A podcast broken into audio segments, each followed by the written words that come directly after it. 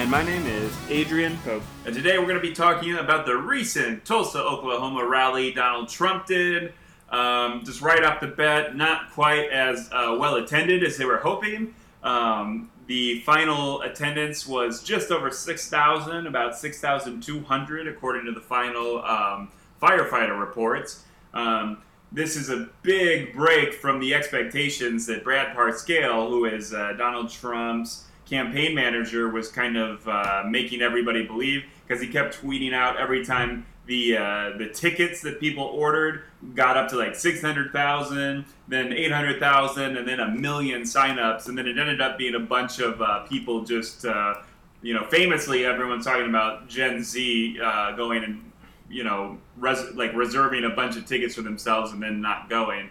Um, so maybe Brad Parscale has a five billion dollar lawsuit, you know, in his inbox right now, courtesy of Donald Trump for being pissed off. Um, yeah, for the record, from their their estimate of a million, right? That was their high end hopes and dreams. Uh, the actual attendance was uh, apparently point uh, six percent of that. Less than one percent yeah. of people. Yeah.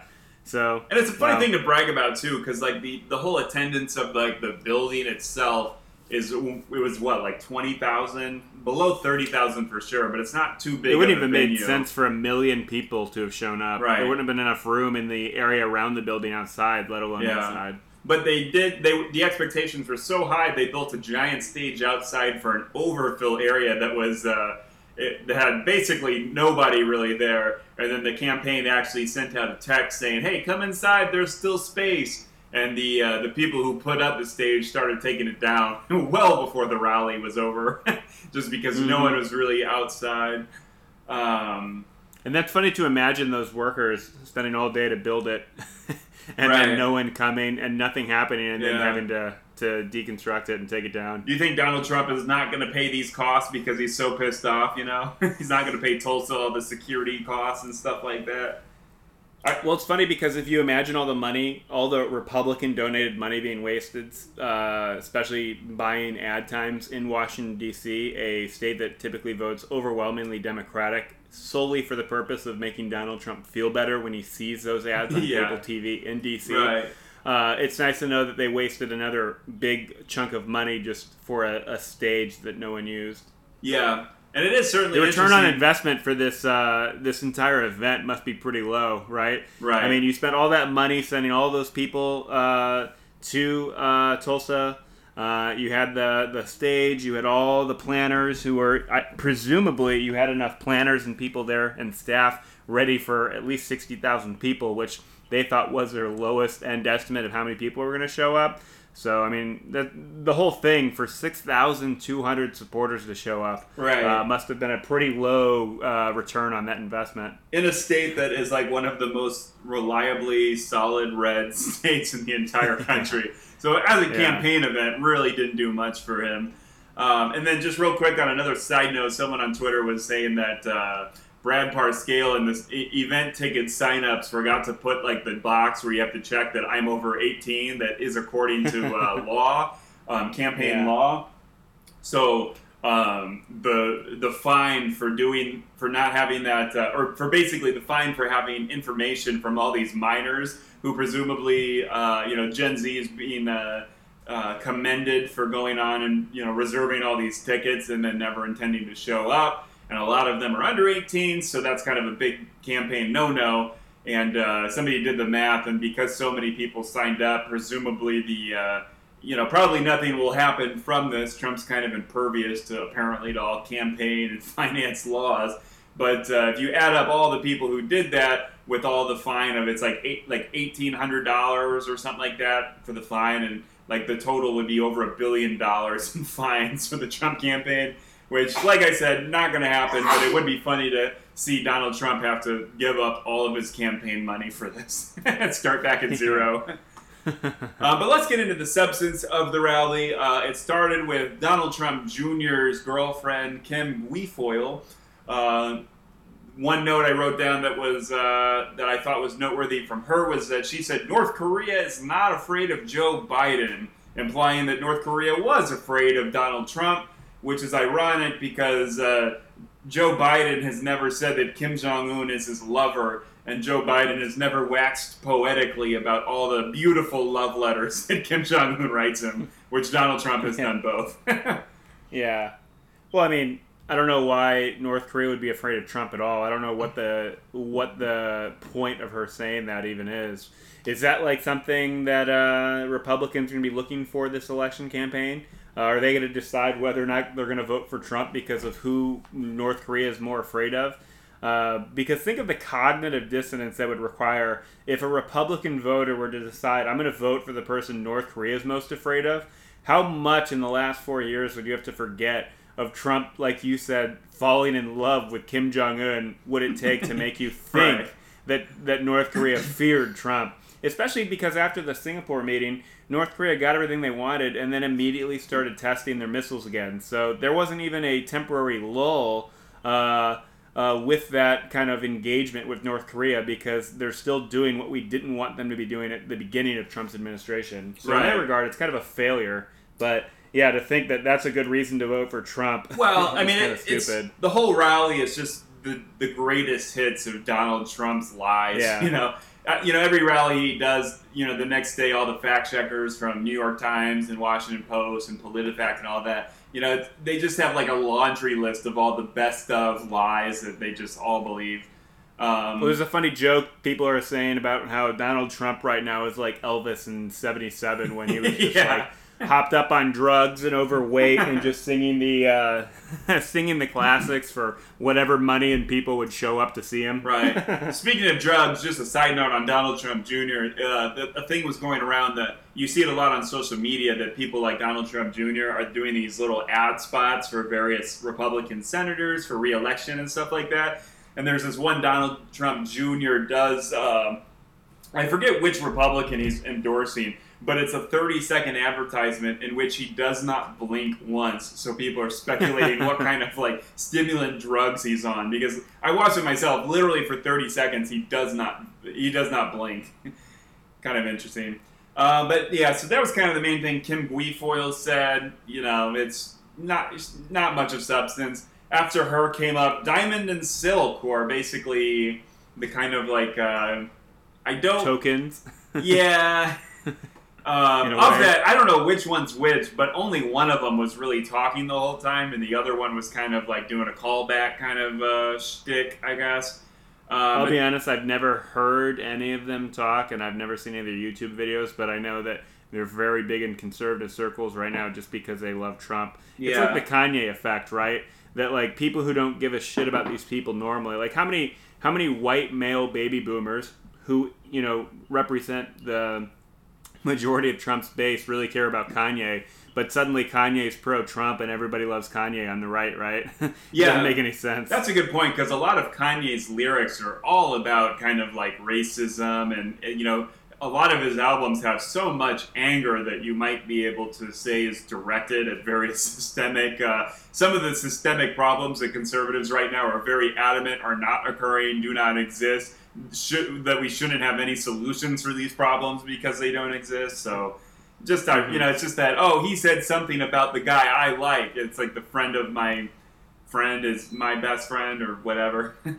anyway, so after let's see, what else did Diamond and Silk say? She said. Uh, oh, she, you know, Diamond and Silk are saying all lives matter, kind of ironically. You'd think they would uh, understand the gravity of the moment if Black Lives Matter. Um, but no. Um, they said that the U.S. does not go by Sharia law, which is kind of interesting, I thought, because Obama is no longer president. So, you know, a lot of conservatives thought he was a Muslim trying to convert us to Arab and convert us to Sharia law. But, like, Donald Trump has been president for three and a half years. So it's like, do they think just all Democrats now are all for Sharia law? Like, I thought it was just for Obama, but apparently it's Democrats, you know, well, at like, large. That's like another example of how this Trump reelection campaign is really just the best of the 2016 mixtape because I mean Sharia law. How is that a thing? AOC doesn't talk about Sharia law, and no one thinks she's a Muslim. No one thought Bernie was a Muslim, and no one heard Bernie say we need to bring Sharia law. And least of all, you know, Chuck Schumer, Nancy Pelosi, and Joe Biden aren't talking about bringing Sharia law. So the idea that someone would even say that I mean, that's just like Sarah Palin getting up there and just saying whatever came to her mind, like just the random talking points she had heard, Right. and then just you know put into every situation and circumstance she was talking, regardless of what it actually meant or you know what topics were being you know discussed whatsoever. Yeah, and you know, one thing I find really interesting about Sharia law is that Sharia law is not like one body of code that everyone agrees to and is like this, you know, un- unchangeable thing. Like Sharia law, Mhm. basically just means it's like the interpretation of the Quran. So if you look at Sharia law from like uh, Indonesia, it's going to be way different than the quote unquote Sharia law of like uh, you know Palestine or Egypt or whatever. So in Yeah. many ways, it's like when conservatives want to have uh, our law system based totally off the Bible. That's basically what Sharia law is. So really, it's like Republicans are the ones who want Sharia law, as in laws not based on like human rights that um, like we can logically figure out and codify, but just like someone's relatively fundamentalist interpretation of random passages of the Bible, you know. So that Mhm. that's just one more irony in the whole ideology of what you know conservatives believe in contemporary times. Uh, another thing Diamond and Silk said. Um, they suggest Americans are the problem with America can leave, which is always you know that's a that works wonders in conservative circles. This is America. If you don't like Trump, you can leave. If you don't like, uh, although it's ironic too, because then like you know they have a lot of problems with Obama, but don't want to leave. So it's just it flip flops every uh, Yeah. every change of party. Um, Well, is it's because they feel that they have some kind of strange but like automatic American citizenship and American, um, I guess, uh, um, I don't know what the word I'm looking for, but they just believe that America is theirs, and anytime their people aren't in power or their ideas aren't being implemented, that somehow America's been taken from them. yeah. Uh, which is just kind of ludicrous since we live in a multi-party, multiracial, uh, multiracial and uh, pluralistic society. You, you know, there's there's other people in this country besides uh, right wingers. Right. Um, they also called uh, Joe Biden Jim Crow Joe, which uh, kind of like being on that the wrong. doesn't even make sense. Yeah, That doesn't even begin to make sense. and it's like kind of well, the, you know, I think they're thinking is that like you know when Joe Biden took started being in Congress in the late '70s, there were still some like Jim Crow politicians who, granted, were like mostly Southerners and conservatives who today would you know basically be like. Uh, Who's that guy in Alabama? Pro-Trump? Yeah, pro Trump, obviously, but like the guy in Alabama, right? The the pedophile dude. What's his name? Oh yeah, he ran against Doug Jones. Yeah, Um, that dude. Oh, what's his name? basically that dude, like an old time conservative who, uh, you know, again, it's like the the you know Sharia law, like do everything by the Bible, but my interpretation of the Bible and not anyone else's interpretation of the Bible. Yeah. Um, they were also saying vote R E D, like R E D, R E D, like a chant for remove all Democrats, but you know, little play on words because red is for Republicans, but remove all Democrats, is you it know. RED was remove all Democrats? That's not. Wouldn't that be? Ra- uh, Oh, you know what? That's a good red? point. I don't know if. Uh, you know what? I, that, that is actually a really good point. I don't know if I just wrote this wrong, where remove every Democrat. I don't know. Maybe we should look that up. I wrote that down, but uh, that that would be hilarious if there was a gross spelling error. oh, and then uh, last thing I have for Diamond and Silk is that uh, you know they claim the media are the enemy of the people, and it's funny because all these rallies, all of the speakers are just pointing at the ra- at the media, you know, the big section of the media filming it, and just like, look at these trash, these vermin, you know, basically like just right in front of the crowd. The crowd starts booing. yeah, it's just like they're just sitting there filming a rally. If anything, they're helping get Trump's message out, given that they're like Oh, they're- literally filming what they're saying. Yeah, and I mean, there's plenty of stupid cheers during that whole thing, which we'll get to. it reminds me of things that, they were uh, cheering for. Yeah, I think it's a Rick and Morty meme where it's like people are booing Rick, and he just goes, "Ah, you know, boo all you want. I don't care about your boos. I see what you cheer for." it's basically that. Uh, so after Diamond and Silk came Laura Trump, who is Eric Trump's wife. Eric Trump followed Laura uh, speaking. Um, it's just fascinating. I don't want to get too much like just judging them as people, but it is interesting seeing Laura and Eric together because Eric looks kind of like he could maybe be a her like really old son, just because Eric looks so doofy and young. Um, so Laura, the main note I took away from her that I thought was funny was. Uh, is just that like why is she there getting paid for this? Like why are so many of trump's openers family on the payroll getting paid with his supporters money? Like if they actually cared about getting reelected wouldn't trump's family want to work for free to support their dad so that the money could go to like television ads or you know digital just any kind of advertising well especially since they're already themselves. kind of rich. Yeah yeah exactly and because they're rich.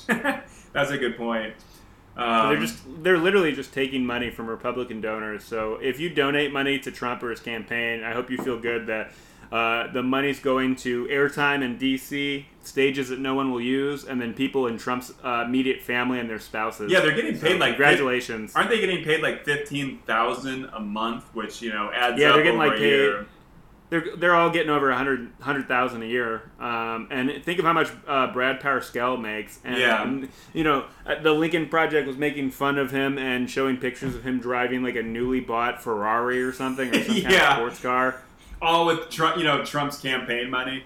It's funny yeah. too because remember in 2016 uh, Donald Trump was making such a big deal anytime the campaign would want to spend money like that he raised for his campaign. And Donald Trump would get pissed at them that his campaign managers and people would want to spend the campaign money because Donald Trump literally thought that money was his. just, yeah. just so dumb. Um, and you know that might he wanted to get rid of the transition team, and didn't he accuse them of stealing his effing money or something like right. that to Chris Christie? Um, Eric Trump followed Laura Trump, and they had this weird, awkward moment where Eric Trump asked Laura Trump what she was going to get him for Father's Day, and she basically said, like, I don't know, you'll have to see. And that just cracks me up because it makes you think, like, is she getting anything? In the same way that, like, you know, Donald Trump every Mother's Day and Melania's birthday gets asked what he's doing for Melania, and he literally doesn't even have the sense to lie and say something like flowers or a card. Like he literally just says, you know, we're, we're working on that. You know, she's gonna like it, but like literally won't actually say anything. And it's just kind of funny. Well, it's funny too because if you think that moment between them was scripted, right? Laura Trump and yeah, Eric, like right. was that part of the program? yeah, me saying I don't know, you'll have to see. Um, yeah. Then Eric got up. He said, uh, "Oh, I guess some guy in the audience was wearing a build the wall suit, and he pointed him out. It's like." Build the wall suit is back, stand up, and like people cheer, and then uh, you know people start chanting like four more years and stuff and he goes my father's building a lot of walls which you know it always brings up the uh, the counter chant of renovate existing fencing renovate existing fencing because yeah. they all claim that trump has built like 200 miles of wall and uh, that's not really true um, Let's see. Eric Trump also said, uh, "It's amazing how hard my father works every day for America." Which you know he's kind of famous for golfing and maybe infamous for his executive hours, where he's not doing anything but sitting in the residency watching Fox News. you know. Well, we know he doesn't do a lot because they actually publish his daily schedule, and a lot of times, like I saw one the other day, it was like. Um, it had executive time, and then it was like has lunch with the vice president, and that was it. right. Uh, Which is kind of a criticism of Bolton. He said that uh, Trump only took his briefings like maybe twice a week, and, and personally thought he should be doing briefings every day, and that Trump he never saw Trump really reading anything, which is kind of funny. So I mean, he, the fact that Trump is working so hard for America is just simply I mean it's objectively not true. Right. right? Um, Eric also said that uh, he, he repeatedly said that Joe Biden is in the basement. That's kind of like a recurring thing that they're saying. They keep saying that it's been like 80 days since Joe Biden has had a press conference, but that like doesn't uh, hold true to the fact that Joe Biden's not in his basement, not doing anything. He hasn't done a press conference but he's still doing events and speeches around, so it's a little misleading to act like he, he's well, only so been in the too. basement for 80 days.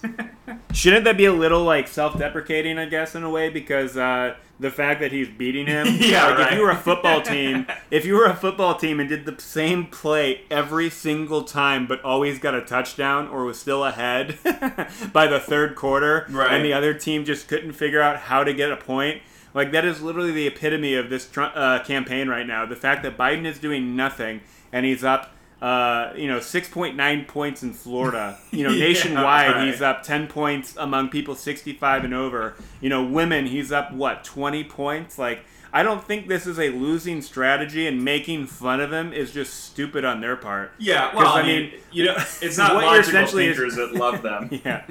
Yeah. Well, yeah, true, 100%. Yeah, uh, Eric keeps he promises that we're gonna win. He says we're going to keep the moral fabric of this country, and then like right after that, called protesters animals. Just kind of like you know maybe dehumanizing in many ways. um, but it is funny, like the idea that Donald Trump will keep the moral fabric of the country when Donald Trump's like currently being investigated and or sued and or criticized constantly for like obstruction of justice, campaign finance fraud, sexual Did they say that? The moral. Yeah, Eric like said the that. moral. Right. Oh wow, that that reminds me. So there was a vid. Jimmy Kimmel had a video where he was interviewing some lady on what it would take for her not to support Donald Trump, and she said inf- she said infidelity if she cheated if he cheated on Melania, and then you know the person and out you know they're like. Uh, well, what about Stormy Daniels? It's like, well, that happened 10 years ago. And it's like, so what you're saying is there's literally no moral uh, issues that you have with Donald Trump. And even if he broke them, you wouldn't be that mad about him. Right. Um, Eric goes out of his way to say, "We're going to say Merry Christmas," which is, uh, you know, usually, That's great. Usually they stick to that around November, December, but uh, he's breaking that one out. Well, they're early. starting it out early, yeah. breaking it in, in mid June. Yeah, that's a right. that's a record. Yeah. Uh, watching Eric, just in general, my main note was I wrote, "Oh, that's why everyone makes fun of Eric," because I haven't actually listened Yeah. to Eric talk very much. Maybe an occasional little soundbite from like something he says stupid on Fox News, but uh, he's kind of dumb. Um, let's see. Oh yeah, and there were real long awkward pauses. I thought in this rally. I think maybe maybe everything just had to change because of the uh, not having the outdoor thing. But like after each person spoke, there were like really long pauses. And I had been to a, I've been to a Bernie rally before. I've been to events. I went to an event for. Um, um, I think Hillary Clinton in 2016 with like Claire McCaskill and Joe Biden. And it's just like all the political events that I've been to, I don't ever really remember just like in between speakers a long period of time where there's nothing. Like before Trump spoke, there was like a 20 minute, like just nothingness. And I just found that a little weird for a, uh, for an event. Um, let's see. Um, um, oh yeah. In general, a note is that there was a big fail because the upper deck of the crowd was very, very thin and sparse and non-existent. Uh, a couple times they pointed out Jim Jordan was there, not wearing a mask, but ironically, the Secret Service helping protect, you know, all the VIPs are wearing masks. Uh, but then after Eric Trump comes Mike Pence, our fearless vice president. Um, he claims that the wall has been built again, repeats that lie. And then he says, uh, he goes, like, the wall has been built and just wait, like, implying, like, just wait for more wall. it's like, for what, four more years? Like, you know, what are we waiting for? Um, he, Yeah. he, he brags about Trump shutting down travel from China as if that was all it took to stop coronavirus and cure America from the pandemic, which obviously, you well, know, it's like the only thing Trump did, so that's all they have to go by. So, Yeah. I mean, and it, I don't know why you're. it goes against the Go fact ahead. that like most of the travel, most of the COVID cases they suspect came from European travel, right? Because it's a global pandemic, right? A pandemic is global, so shutting off one country doesn't stop COVID from coming in from other countries, you know. well, yeah, especially if you're from China and you go to Japan and then to America. Like just taking down fl- or uh, not allowing flights from Wuhan to come or China is not necessarily Right. gonna solve the problem, especially after coronavirus spreads to other countries. Yeah, and then watching Pence speak in this, I was just thinking to myself, like, there's no way that Mike Pence is going to stay on the ticket, right? If Trump is down by 10 points right now, you know, and Yeah, a second a wave good of point. COVID is coming, like, he's, like, Donald Trump is just going to have to fire Pence just to shake things up, right? He, there's no way Pence is going to stay on the ticket. So I'm sure Pence is doing, you know, sucking up, you know, hardcore, and like Pence is going out there and saying what he, you know, saying things about coronavirus, and even repeating the absurd uh, rationale that like the only reason our cases is up is because we're testing, and that COVID will stop being a problem if we just stop testing for it. Like that, I mean, to go out there and say that and be a thinking adult human being who's you know alive uh, and has a functional brain like that just kind of uh, really makes you wonder about them. Um, what, what do you think? Do you think it's certain that Pence is going to be off the ticket? Like I, I would Well, probably bet money. They were it. talking about it. They were talking about it like a year ago, right? And Yeah. It. I mean, at some point, if you're you got to change something up, and you can't change the presidential incumbent. So if you're going to shake things up to try to even the odds with Joe Biden, you know, at least as polls go, Right. Um, they're probably going to kick him off. And Who do you think he would since, like, pick? Well, I, I think, and you know, we'll see what Trump does because he doesn't really listen to advice very well. Um, but I mean, how would his advisors not try to convince him to pick someone serious, right? Like Nikki Haley or something, um, someone who real Republicans actually like.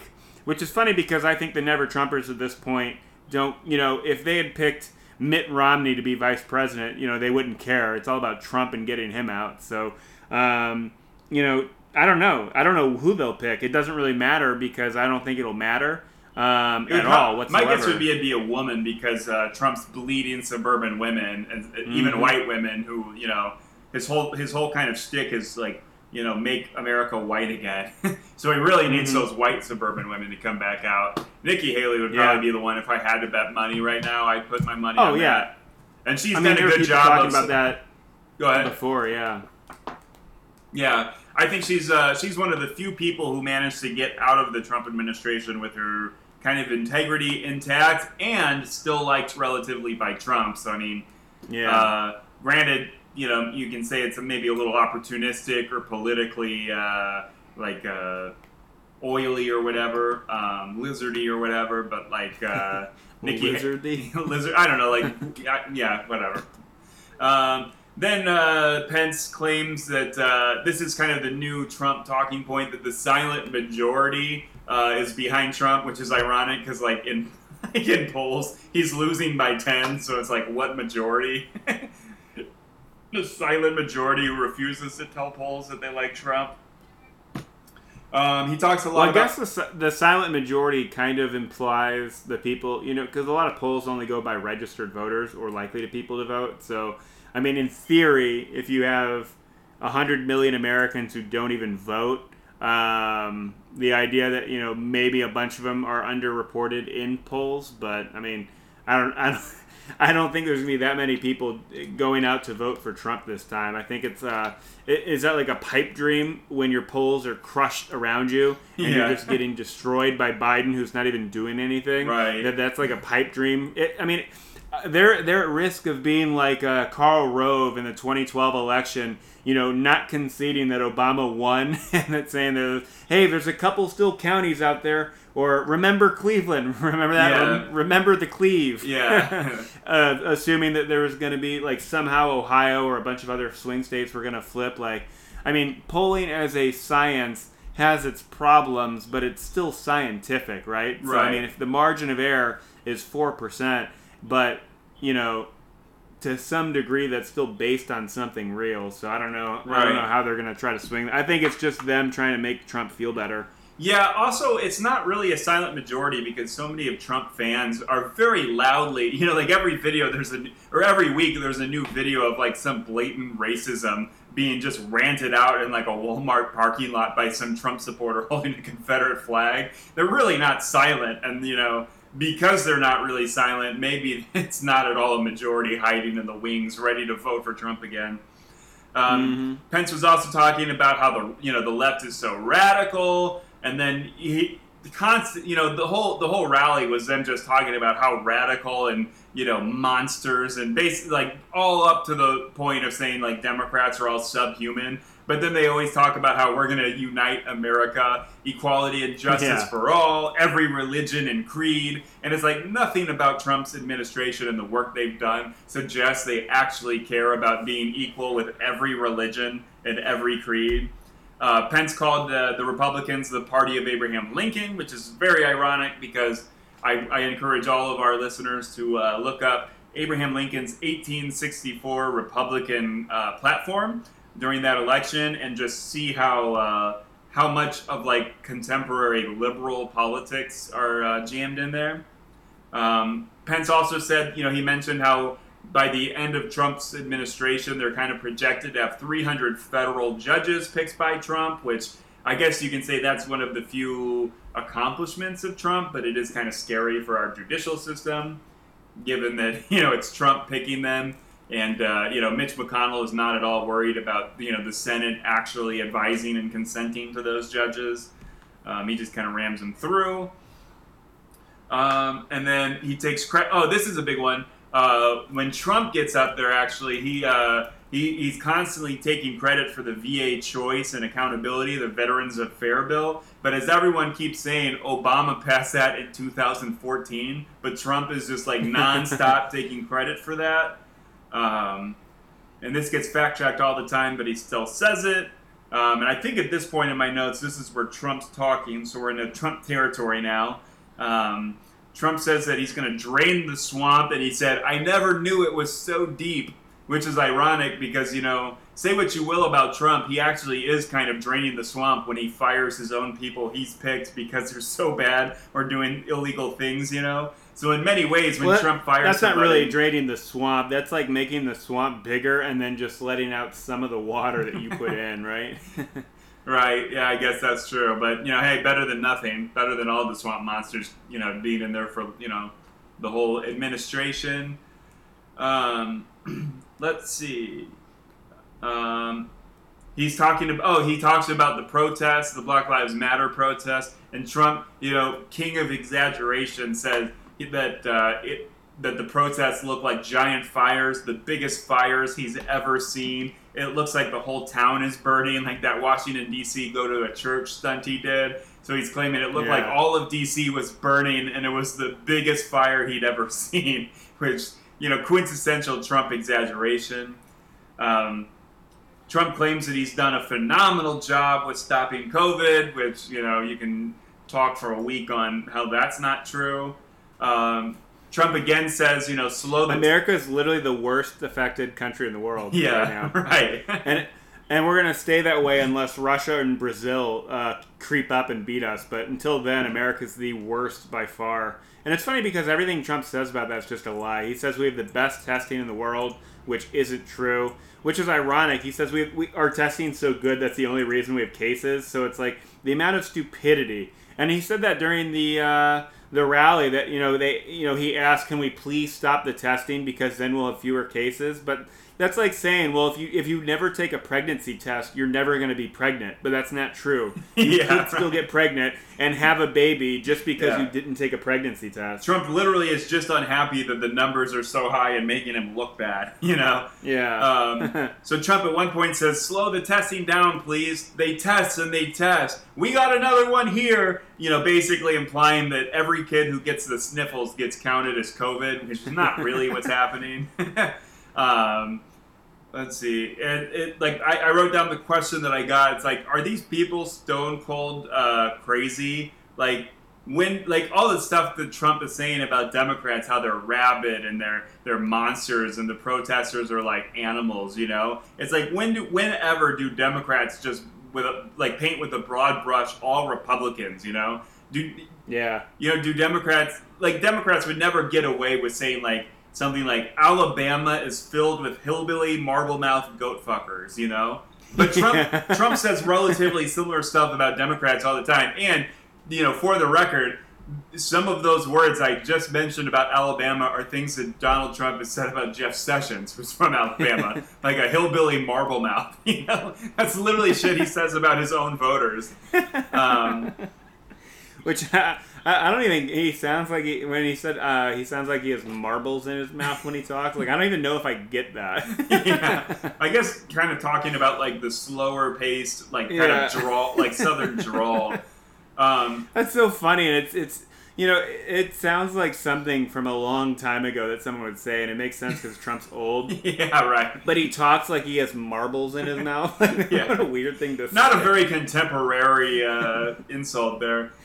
Or when he called him Mr. Magoo. Yeah, very very contemporary. Uh, right metaphor there. and then another note I wrote down. It's kind of funny that like in the background, you know, right behind Trump uh, is like every minority in the room, and the whole thing is like they position them right behind Trump. So there were there were like three black guys or something, and then two like an Asian couple wearing Trump stuff, and you know, positioned conspicuously right behind Trump, and it's like everyone else is white you know so it's like it's actually kind of nice like if you're if you're a minority and you actually do like trump it's actually kind of nice because you go to the rally and someone spots you out it's like oh hey let's get you the best spot in the room yeah. and you'll be on tv for two hours you know so i guess that's actually yeah. kind of a convenient if you're one of the few minorities that uh, you know relatively sure. that likes trump um, and then we get to the the most uh, the most animated Trump gets in the rally. He spends about 20 minutes ranting about that West Point ramp and the uh, glass of water that he couldn't drink.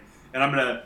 These are some of the quotes that he was saying. He says that uh, he mentions how in the thing he's saluting the cadets and he has to salute the cadets like 600 times, so his arm is sore. He says it was like a workout, and that's why like his arm was sore, so he couldn't drink the cup. He needed the second hand to lift up, you know, the cup to his mouth to take a drink. And then um, at one point, he pulls out a cup of water and then drinks from it, just to show everybody in the audience that he's capable of taking a gla- like drinking a glass of water. And it's just like the most childish thing, and the whole crowd cheers. And it's just like that quote again, like God. You know, I, I see what you people cheer. You can boo Democrats all you yeah. want, but Donald Trump took a glass of water and you're acting like it's the second coming of Jesus Christ or something. Um, and then he's got a long rant about the ramp and about how he was wearing leather shoes and the steel ramp had no handrail. And he keeps saying the lie that he ran for the last 10 feet. But if you watch the video, he does like a quick, he does like three steps fast and he's at the bottom. So like the whole idea that he ran for like 10 feet is like half the ramp. You know, it's mm-hmm. like I mean that like once again, it's just he exaggerates everything, and that's actually something he brings up in the speech a lot. He kept mentioning to the the media that he would say something like, "Oh, there were like West Pointers there, something to the effect of like, you know, there were th- like 600 of them. Oh, but I gotta be exactly right because if I'm if it was 602 people, the fake news will say I exaggerate and I lie about everything. And it's just kind of funny that he like constantly brings that up, like referencing him being accused of exaggerating and lying with bad examples when he does always exaggerate and lie like preposterously. Yeah. Uh, let's see. Um, and then, uh, oh yeah, it reminds me uh, the whole rant about the ramp, which again was like 20 minutes. Like he spent longer on this than any other topic of the speech. But it reminded me of an article I wrote for the Halfway Post a while back about how the uh, North Korea peace deal was derailed because North Korea's only demand was for Trump to climb up a single flight of stairs. you know, it's like perfect satire because like Donald Trump, you know, screwed up walking down a ramp and he's just obsessing with it and going to a rally to you know have the crowd cheer him on for walking down a ramp, you know, and not falling on his butt. Um, yeah, right. Let's see. Um, and it's funny too because he's always talking about how the media. He kept, kept mentioning how the media like is making fun of him for the water glass and the ramp, and then like it's ironic because you know every chance he gets, he basically implies that Joe Biden's like a brain dead Jello brain dude. you know, he's like that Joe Biden is like physically too old and like he's like got dementia and is incapable of doing anything. Um, so that that cracks me up. Oh, and then another big thing Trump did is he, he said that if he, he's suggesting that if you burn the U.S. flag, you should go to jail for one year. What, what are your thoughts on that? He literally said that like multiple times the other day. Well, I think the whole uh, that whole idea is so stupid that you can't burn the flag, that you can't sit or kneel during the uh, uh, national anthem. It's just so stupid because the First Amendment says that you can do whatever you want. You have freedom of speech, right? And the Supreme Court has already determined that like burning flag burning is an act of expression and therefore protected by the First Amendment. So like that's the the way I see it is that the First Amendment says that you can do whatever you want to the flag and it says literally you can do whatever you want during the national anthem, right? So what kind of country with freedom do you want to live in where you don't actually have the freedom to just like take a symbol and do whatever you want with it, right? Like in America, you can make a cartoon with someone peeing or burning the American flag that's just like our freedom, right? You might not agree with it, but it makes no sense to try to ban that. So, I mean, especially it's funny talking or hearing Trump talk about when and what people should go to jail for, since he's actually committed crimes, and and you know, for all we know, might actually get arrested after he loses the next election. Yeah. So I mean, it's real rich, right? And especially. I mean, if he really believes this so strong, I mean, this is a classic Republican wedge issue, right? You know, Republicans, for example, talk about abortion for decades. But then, how many times in the last 30 years have they had control of the, the Senate and Congress and not done anything about abortion? Right. right? So the idea that they can, it's, it's just a way to like gin up. I mean, the last thing Republicans want is for abortion to be settled 100%, and they don't even want to ban it, right? They just like it as a wedge issue, so they get people who care about it riled up for political gain. The same thing with uh, um, burning um, the flag, right? I mean, you have people on the right who are okay with burning the Koran, and that's freedom of speech. They don't think people should be bu- uh, punished for burning the Koran, which obviously I agree with. You shouldn't be punished for doing that. At the same time, they say, you know, why is the American flag off limits? Why is the national anthem off limits to do? I mean, go to a baseball game and look at the people in the box. Are they like how many of them are still getting food or eating during the national anthem? You know what I mean? Yeah. Like if, if you're at home watching a baseball game, do you stand for the national anthem? Like probably not. Like Right. should you go to jail? I for a year. so you go to jail for a Yeah, year for if a caught in year. your house watching a baseball game on TV. Yeah. Well, that's so stupid too. Like, imagine it, he made it a misdemeanor and a mandatory one-year jail sentence. Like, what's on your record? Like, ex- you you went to jail for a year because you were exercising your freedom of speech. That makes no fucking sense. And it's like, you know, countries that force you to salute the leader and to like, you know, not with the flag, like those aren't free countries, you know, Yeah. typically.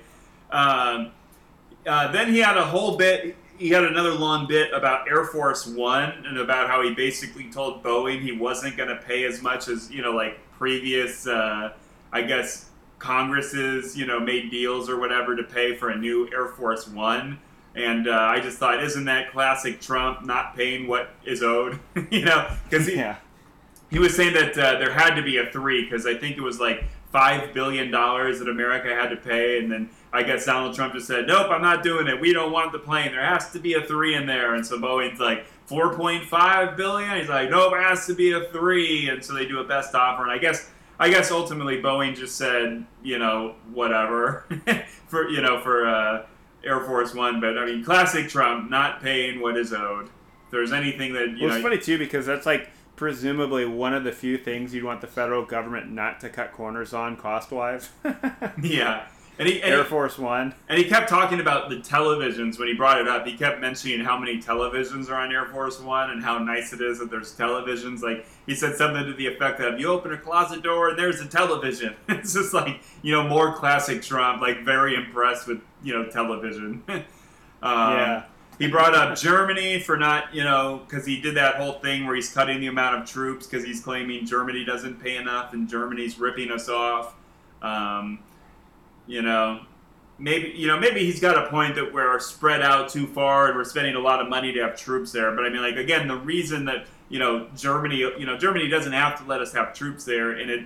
Germany is a massive staging ground for all of our invasions in the Middle East, right? Most of the airplanes like stop in Germany, and most of the troops that go to the Middle East, you know, like you know, have a stopping point in Germany.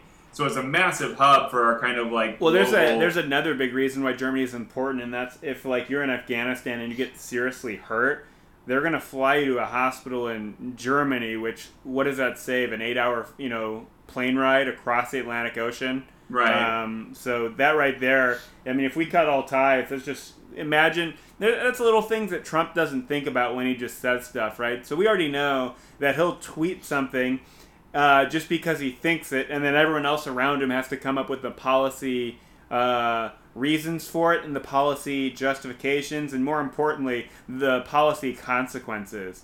So if we were to just cut all ties, or we convince Germany to kick American forces out, which they don't want to do, I mean, think of other. I mean, they just don't think about the second, third, and fourth order effects of these things. Right. Um, and you know, like the reason we have troops there in the first place is to kind of defend against a mutual enemy or an ideological rival, right? Like Russia. Yeah. and you can argue, well, maybe they're not a big deal anymore, but you know, it's you know, I don't know. It's like uh, if they were in the 2012 election for the Republicans, which right. is kind of funny that yeah. So that's completely changed. Yeah. Um, later in the speech, uh, he claims Joe Biden is going to give more rights to criminals than law-abiding citizens. what's what's your immediate reaction to that that claim? I, I, I don't know. I just want to hear more about this. I mean, it's so funny. Like, what is Joe Biden going to do? Give them double the Medicare? Give them twice the vote? right. How are they going to have more rights than Americans? That's such right. a stupid, ignorant thing. It just doesn't even make sense. Yeah. Um, and then he claims. Are they gonna get two passports? Like I don't even. yeah. I don't even get it. It's funny too because you listen to a lot of these claims, and it's like at a certain point in the bubble world of conservative politics, like you really do have to be aware of everything that's going on in the bubble. Because if you're not in the bubble, like some of these insults that uh, Trump claims that all these conservatives just buy into, like immediately you know, you do have to kind of stop and be like, wait, why are they saying that? What's the problem exactly that they believe is a problem that this is a solution to? You know, you, it yeah. really is kind of like a bubble point. that uh, that like average people who don't pay close attention like might not have any clue what they're talking about. um, well, that's like the biggest problem with our, our bubbles in American politics right now is that Trump can say stuff that doesn't even make sense, but elicits a huge response from 30% of the, the country. Yeah. I mean, like when he took that drink of water, they start chanting four more years, four more years. it's like all he did was take a drink of water. you know? well, I see people who tweet like funny things Republicans on Twitter say, and it's wrong. I mean, it's kind of pointless to just point out like what one dumb person on Twitter said but like someone had tweeted, some Republican tweeted in, in relationship to uh, Trump taking that uh, sip of water, saying that wow, Donald Trump's the best president ever, and then it like because he like threw the glass of water after it. I mean, like how does that make him the best president ever in your mind? I don't even get that. Like Trump is just a seventy, you know, seventy four year old man who. Uh, you know, is overweight and stupid. And it's like because he threw a glass of water, he's the most courageous, awesome president you've ever seen right. in your life. Plus, it's like it's always punching down. Conservatives always punch down. Like some worker has to clean up that mess or if it's shattered, you know, literally some worker has to go clean up this shattered glass. and, and, it's a potential danger to people walking around, you know, maybe cutting up their shoe or if they have sandals or something, cutting their foot. Like it just shows well, like the disregard for caring about people who like literally, you know, that's their job to clean up whatever you want to just throw on the ground because you think, you know, you don't have to care. Um, oh yeah, for sure. I mean, plus it's stupid too because like, what's the thought behind that? It doesn't even make sense. Like, presumably, he's owning the libs by making fun of the media who made fun of him for not being able to. Which is funny because the media didn't even, like, make fun of it's like everyone on Twitter is not the media. And even if, like, media people are on Twitter, that's not them in their professional capacity, right? They're not reporting and writing articles about how Trump is stupid. That's them tweeting that on, on Twitter on their own personal accounts which ironically is a freedom of speech thing. Just because you have a job yeah. doesn't take away your constitutional right to freedom of speech in your own personal time. Yeah. Now that doesn't mean that New York Times, if you say something stupid, has to keep you on the payroll. But since the, you know they're not doing anything or inciting anything illegal, then like what's the point of complaining that these media types have their own personal opinions behind the scenes? Right. Uh, moving on to the speech, uh, Trump said that Biden supporting China coming into the World Health Organization was the worst economic deal in U.S. history. And uh, I was just thinking to myself that Trump's really the boy who cried wolf on that one. Anytime Trump says the worst economic deal in history, or just deal, right? Any deal that Trump is saying is the worst, like he's kind of the boy who cried wolf. I mean, how many times can you say that? And like, how many deals can all be tied for the very worst deal in history? TPP is the worst deal in history. NAFTA was the, The worst Iran- deal in history. Iran The deal. Iran deal. The, uh, the the climate peace accord's the worst deal. There's a million deals that Trump thinks is any deal that he didn't personally make. Um, Biden, or he called Biden a puppet for China, which again with the North Korea thing is ironic because you know Bolton's book was saying that Trump literally begged China to help him get elected by buying more crops Yeah. for him, which is ironic that Trump is calling China begging them to help him get reelected when Trump is constantly scapegoating China for all of America's economic problems. And then, you know, ostensibly, Trump is right now trying to make a new trade deal with China that objectively screws them over to get back at them for screwing us over. You know, it's just, it's, it's just so arbitrary, the things he says. Three degrees is stupid, right? Right. Um, let's see. Oh, and then uh, this is kind of getting toward the end of the speech. The speech actually went long for two hours, and a lot of people were uh, were sharing some viral pictures and videos of Trump's uh, rally attendees getting like visibly bored and yawning, And yawning. and, and kids passing out in their parents' arms, and people just sitting there looking bored. And I was watching it on TV in the comfort of my house, and like even I was like, "Oh my God, this is taking forever. Why is he talking so long? Like this is really too long." Um, and, and, and then I noticed that there really aren't that many ideas for legislation or policy. Like, remember when when former presidents, you know, would have a rally or a big speech? It would be either for like a specific thing that was on the agenda, like that week or month or year or whatever. And certainly when you know most presidents are going around doing uh, campaign events, they're kind of outlining things they're going to do the next term, right? That they want. But I mean, for Trump, it was really just him bragging about all these things he allegedly has already done, which, as we've already covered, you know, include a lot of things he's lying about or things that Obama did and he did not, you know, things like that. But but there's Yeah. really no vision for like 2020 to 2024, which is just kind of weird. Um, he says he one thing he did mention that he's going to make he's going to really quickly make the best deal with China you've ever seen, which is ironic because he's been president for four years. So if he's going to really fast do it the next term, like what's the holdup this term? Yeah, and is that really deserving? If I mean, I mean, didn't uh, in the Bolton book didn't he say something about how uh, Trump basically made a comment to Xi that some people are looking into removing the constitutional uh, limit for term two terms just for me, and it's like that's clearly how he thinks. Yeah. So like, Yeah, that's pretty dumb. Uh, Trump later claimed that uh, Democrats will allow late term abortion and after birth execution. See, this is another one of the bubble ones where you're just like, wait, what? Democrats want after birth execution? It's like, that is not a thing, you know? But well, have you um, heard have you heard Biden say that, or, or Nancy Pelosi, or Chuck Schumer? Right. Do you think Chuck Schumer's up there in the Senate, literally railing about being able to allow people to ex- to Right. execute late term abortions? Like Yeah. that's so stupid. Like the idea that Nancy. Once again, that's an issue that Republicans have been talking about for decades, and they would rather abortion uh, not be. Well, it's funny too because how many Republicans have been caught basically trying to give.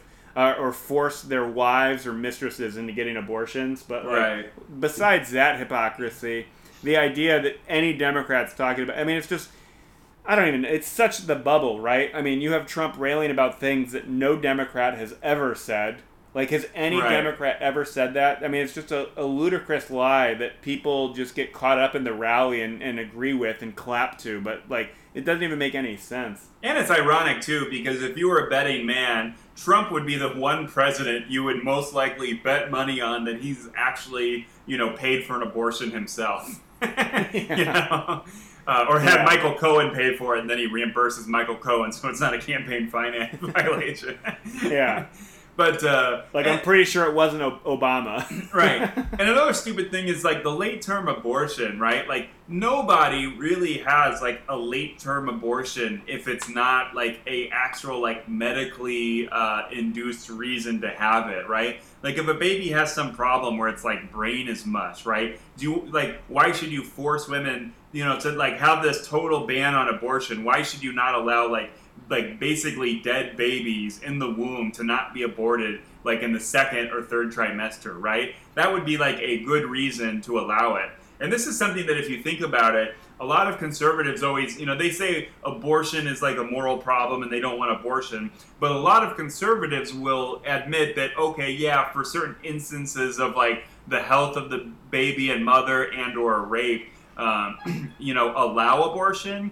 But then they also at the same time want. Well, that's not true among Republicans because some Republicans want, like especially women, to have to get the consent of their rapists if they're raped right. and get pregnant. And that women should thank God for giving for getting raped, you know, for the baby. But what I was getting yeah. at is that the whole idea is that Republicans think that some exemptions should be allowed, but the policies that, and laws that Republicans want to pass do not have those exemptions. So it's kind of like the idea that like with like uh, deporting illegal immigrants. You know, it's the idea that it's like, well, I never thought my neighbor, who everybody liked and is a great guy and member of our community, would get deported. And so it's like the idea yeah. that like they want these black and white laws, thinking that like various judges and prosecutors will allow some of these exemptions that they themselves admit should be allowed but like when you write these black and white laws you they, like you can't have those exemptions. There isn't a judge saying oh you're right this this totally against abortion law uh, you know exists for everything but this one case i'll let it pass. You know that doesn't actually happen. And it's actually kind of like a it's a cognitive thing that some people actually study in the way that like laws and policies are kind of uh, executed you know? Mm-hmm. kind of an interesting yeah. idea there um, uh, oh, here's a good one. Trump Trump mentioned the DACA court case, and he kept saying that they basically won DACA, and it's like, what the fuck? What are you saying? And he, he says that uh, Trump kept saying that uh, they just have to come back and do the paperwork. That the Supreme Court said you basically won, just redo the paperwork and come back. It was just a clerical error, basically. Uh, which you know in a way is technically i guess you could say true um, but like i guess liberals are kind of lucky that john roberts you know is not willing to let the trump administration uh, lie in some of their like legal theories. Like some of the uh, um, defenders of uh, the daca lawsuits from the government's position you know basically had bad arguments that they were arguing in bad faith and that's kind of why um, you know like uh, uh, the, the the few conservative judges that voted liberally, right? Um, they were kind of recognizing like this is like a total bad faith argument and not a real legitimate um, like lawsuit. Uh, but mm-hmm. it, I, I just found that interesting that Trump kept saying we basically won. and it's like I guess he's going to try again to have another lawsuit, but I mean at this point he's not going to be president by the time that actually gets to the Supreme Court, you know. Well, now with his schedule. Right. um, let's see. Oh, he promised that he'll protect pre-existing conditions in healthcare, which uh, I don't think anyone believes. Nothing he has. If they done. get rid of Obamacare, those uh, pre-existing condition protections literally just disappear immediately.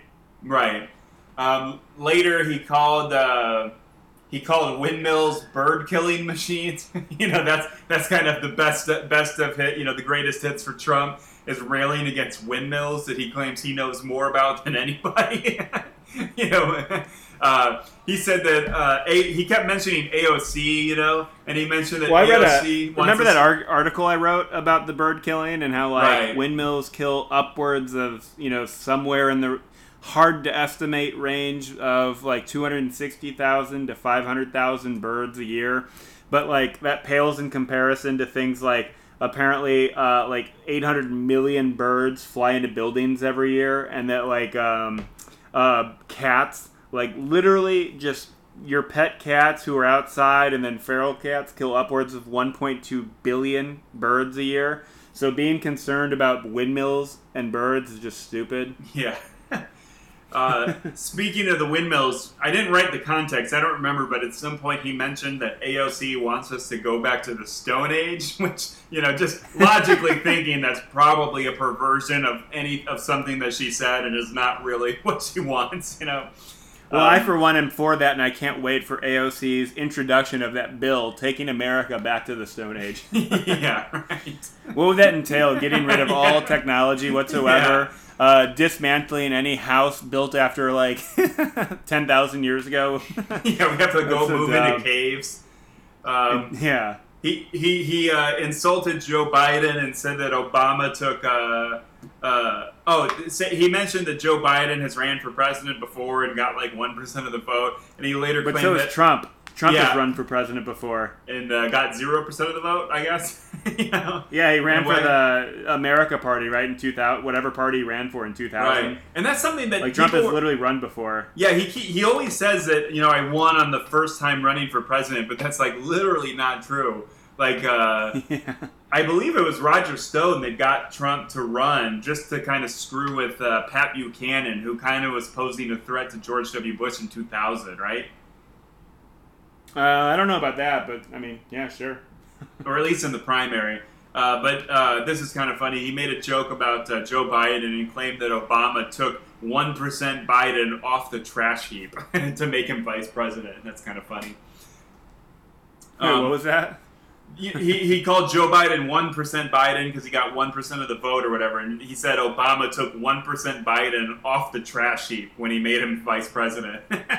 Oh. Uh, and then he said uh, Democrats are are sowing division to hide their record of failures, which is you know literally the Trump playbook is sowing division to hide his failures and his controversies. Um, and then let's see.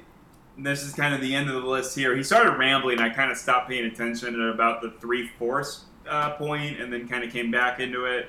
Um, and this is funny. One of the things he says is that uh, you know he had a big, you know, like most politicians, they have a list of accomplishments America has done. Just you know, kind of saying how great of a country America is. And it's funny that he mentioned America defeated fascism, which is hilarious because he mentions Antifa so many times. So all of these Republicans who are against Antifa, right? Antifa stands for anti-fascism. So if you're against Antifa, you're for fascism. So why is he bragging that America defeated fascism, which is kind of, you know, basically what his campaign is all about? yeah, that's a good point. Like they scapegoat That- everything. that kind of nuance is kind of uh, escape. Uh, that kind of nuance escapes a lot of people on the right. Yeah. And then my last note is just he says America will thrive like never before. And it's like, wait, I thought we already were thriving thanks to him. Which is it? You know, it's like make America great again, keep America great. You know, aren't aren't we already great? Yeah. So Well- yeah, that's that's my notes on the uh, on the rally. Any last thoughts? We're at about an hour now. Any last thoughts on the uh, ethos or ideology of Trump or his supporters? Well, I just think it's funny what a waste. He went all that effort. They they hyped up this rally for weeks, and then um, you know they even threw a pretty substantial media backlash against what a stupid idea it was. And the whole thing was that for Trump to feel better and to see his people, and the fact that no one showed up, and that Trump was furious and lashed out at uh, members of his own reelection campaign uh, for so few people showing up. So it's funny that like this whole thing, just like them wasting money to show ads in DC, was just to make Trump feel better, and it completely failed. Yeah. And what a waste of money, taxpayer money and Republican campaign money. Yeah, and I'm always intrigued just by like the blatant lying, like his press uh, secretary, uh, Kayleigh McEnany, uh, you know, saying that like, oh, I was there and Trump didn't yell. He wasn't mad. He was in great spirits after the uh, successful rally, and it's just like that's such a blatant lie. If everyone is going around saying, "Oh yeah, Trump was furious," and you know, you know he's furious. He's already threatened to sue Brad Parscale for his poll numbers. What about when Brad Parscale told him 60,000 people would be there and a million people got tickets, you know? Yeah, it's a good question. Right. Well, on that I mean, note, we'll see uh, if uh, he gets fired soon. yeah, that would be funny. Uh, it's funny too, all of the uh, the little bits that like the Never Trumpers and like the Lincoln Project are doing, pointing out how much money Brad Parscale is making and like his his uh, fancy sports cars. You know, uh, that, I think that's Yeah. actually a very uh, a good way to kind of piss off Trump and get him to fire Brad Parscale. It's just talking about, oh look, look how how rich and fancy Brad Parscale is. Look at all the money he's making off this campaign. You know. Yeah. Yeah. Well, everybody, thanks for listening to Brain Milk Podcast. Um, I'm Dash McIntyre, And I am Adrian Pope. And uh, thank you for following Brain Milk and enjoy the guitar solo.